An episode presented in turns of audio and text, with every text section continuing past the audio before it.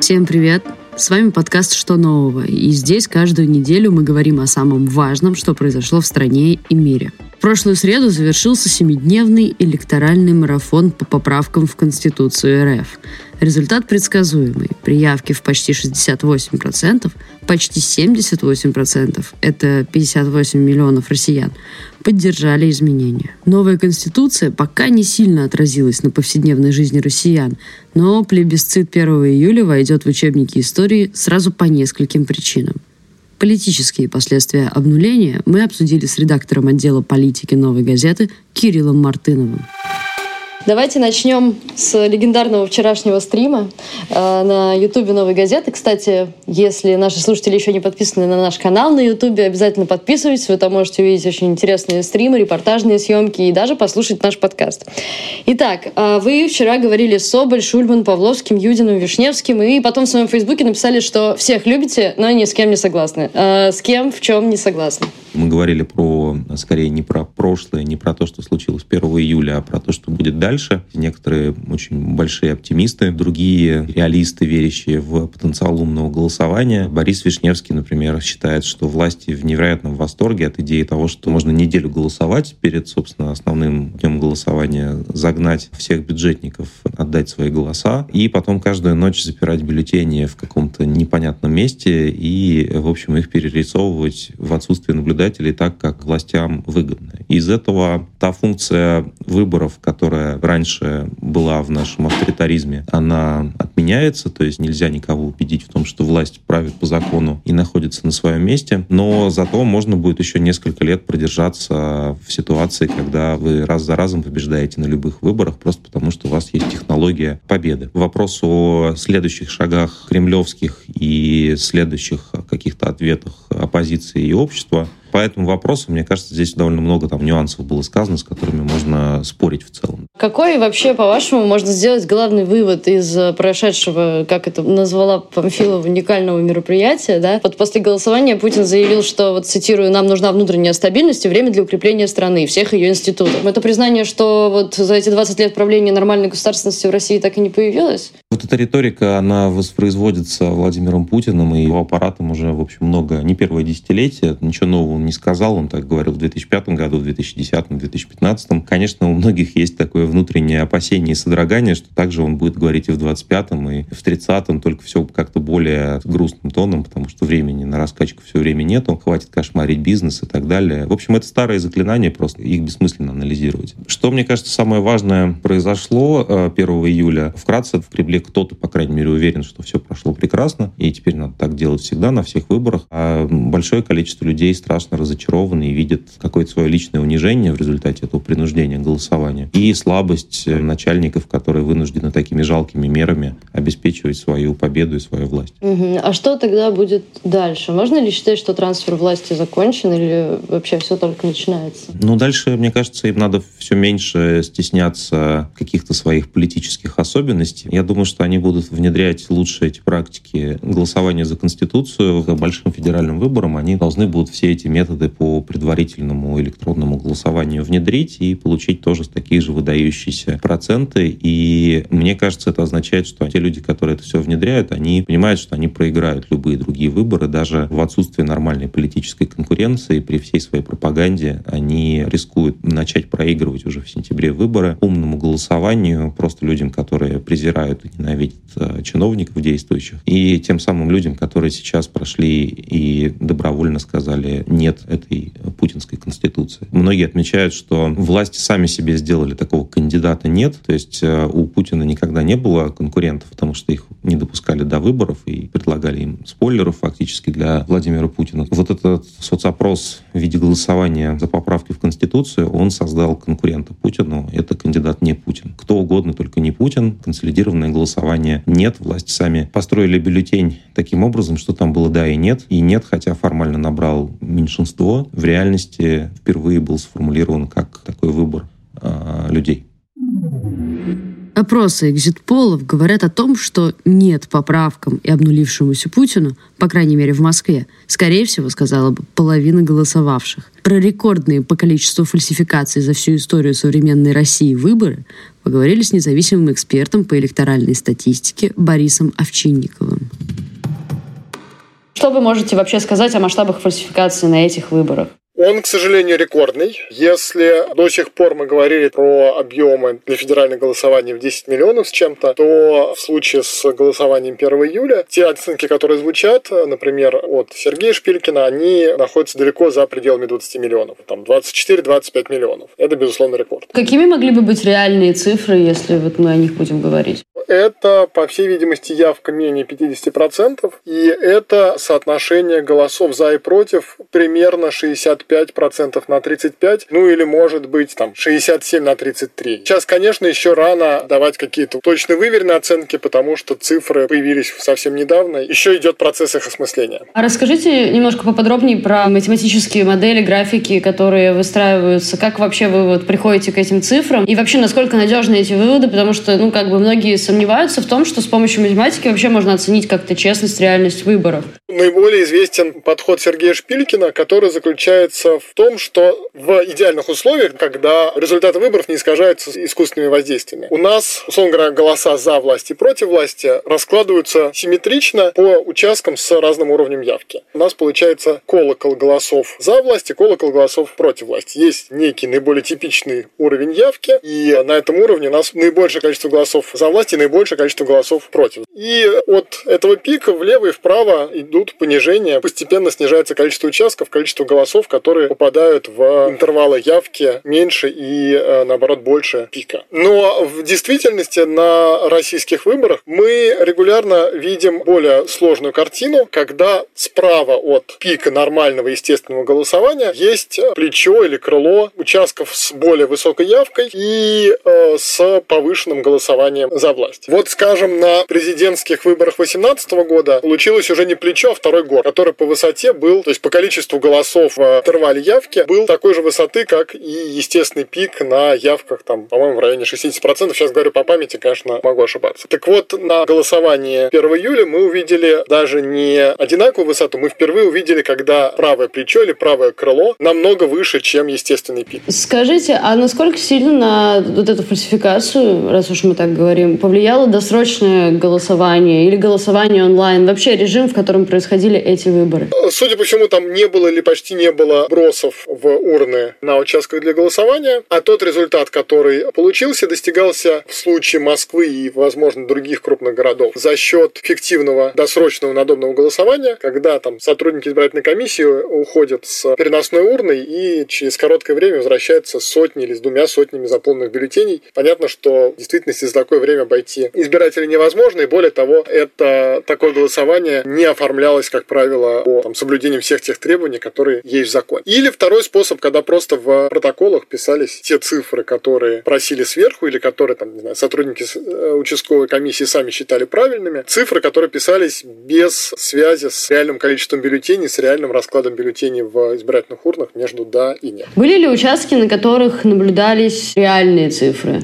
Или, например, можете ли вы перечислить регионы с какими-то самыми аномальными цифрами? Регионы с самыми аномальными цифрами, их набор, в общем, достаточно стандартный. Это Чечня, Дагестан, Татарстан и Башкирия, Тыва, тут ничего нового. А также, на самом деле, достаточно стандартен и набор регионов с наиболее чистыми, вызывающими наименьшее количество вопросов результатами. Это Архангельская область, некоторые другие регионы северо-запада, это Иркутская область, наверное, все-таки можно говорить про Свердловскую область, некоторые другие регионы.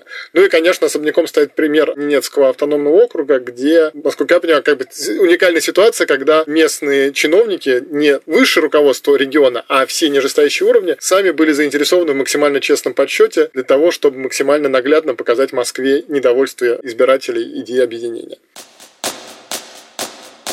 Несмотря на явный раскол общества по вопросу обнуления, на этот раз у оппозиции нет эффективной стратегии действий.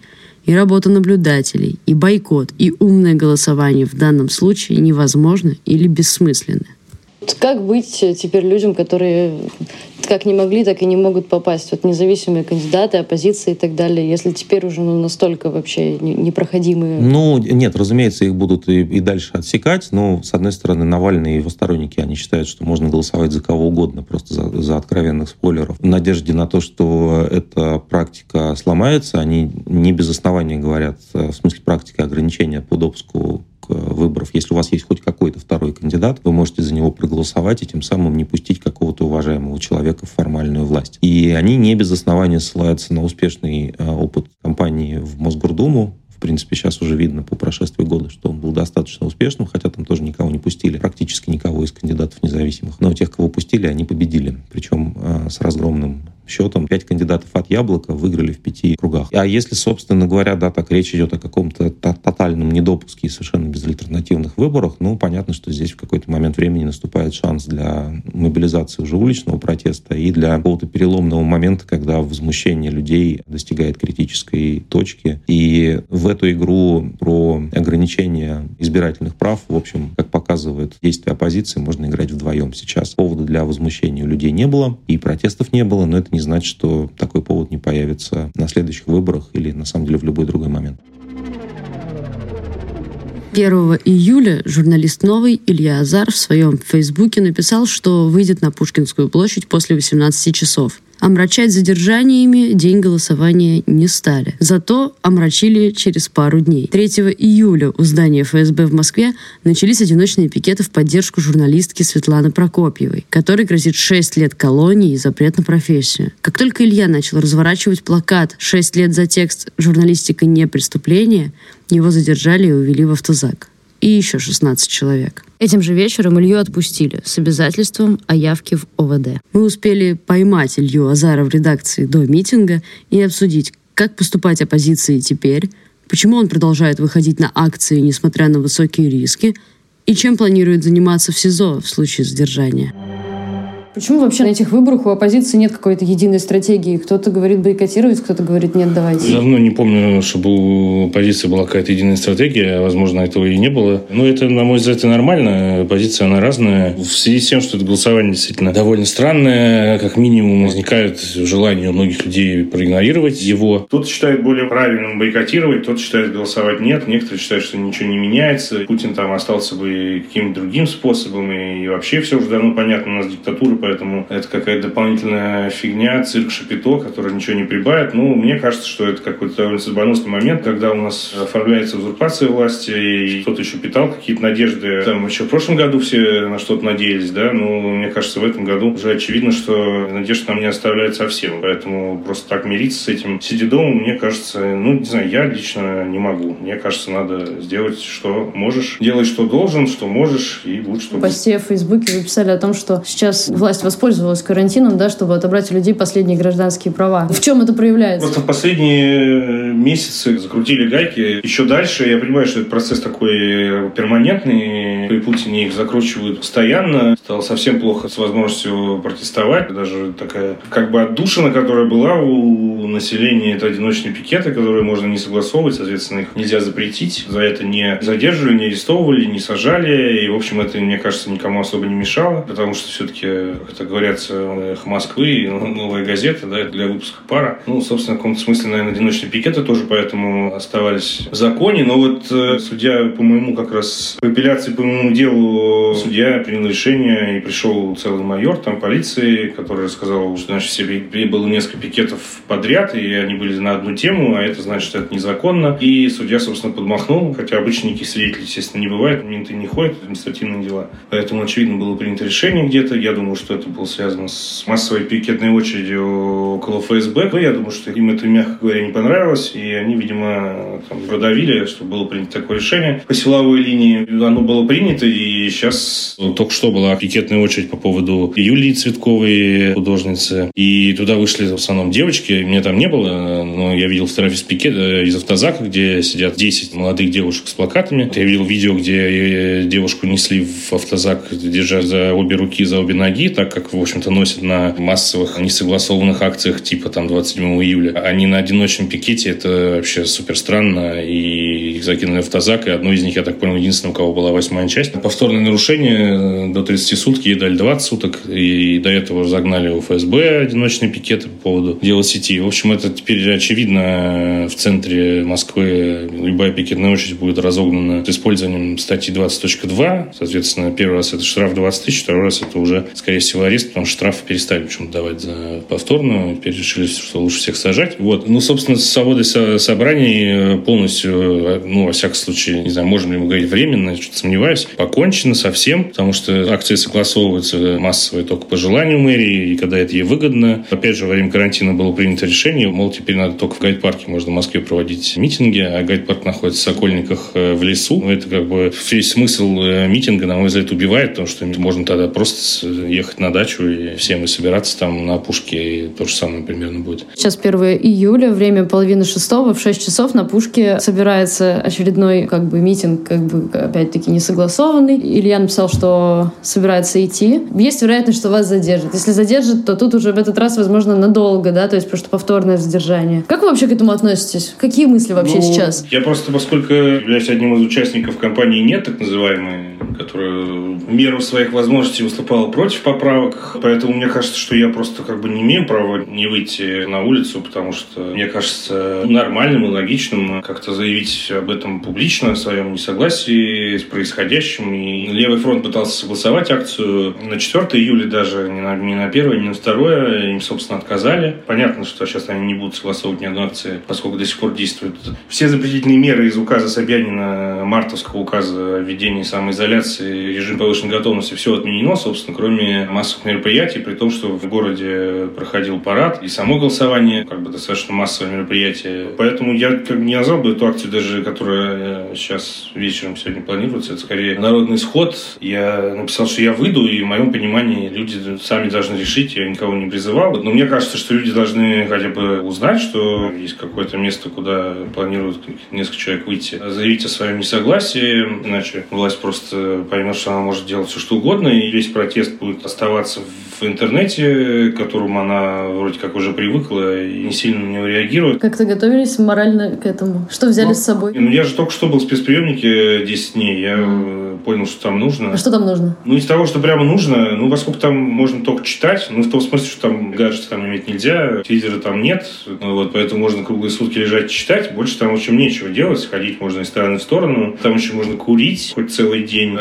Люди ходят из стороны в сторону, сидят, едят печенье, поскольку туда почти никакие продукты завести нельзя, ничего портящегося, неважно, месяц, срок годности или 2, это все равно нельзя, даже консервы нельзя. Там кормят, в принципе, нормально кормят, достаточно однообразно, крупы и суп, какие-то овощи в минимальном виде, и овощи тоже нельзя, кроме лука и моркови почему-то, и что-то еще типа редьки, не помню, там огурцы, помидоры, ничего нельзя, хотя не понимаю, огурец, чего хранить-то годами, съел его и хорошо, в общем, неважно, и душ там раз в неделю, там сидеть не очень, того, что точно нужно, помимо книг и сменной одежды, которую там придется стирать в раковине, точно нужен контейнер для еды, потому что прямо его мне не хватало, я его сейчас специально в Магнолии купил, потому что, и местная посуда пользоваться не камильфо, и там много достаточно бывших уголовников находится, и они к этому относятся не очень, просто название не принято есть из общей посуды, потому что, как известно, если с опущенным из одной посуды поешь, то сам опущенный. В общем, там свои законы, там это все не действует, но в силу контингента там это активно обсуждается, естественно. Нормы зон туда попадают. Блок сигарет? Сигарет дают, да, сигарет.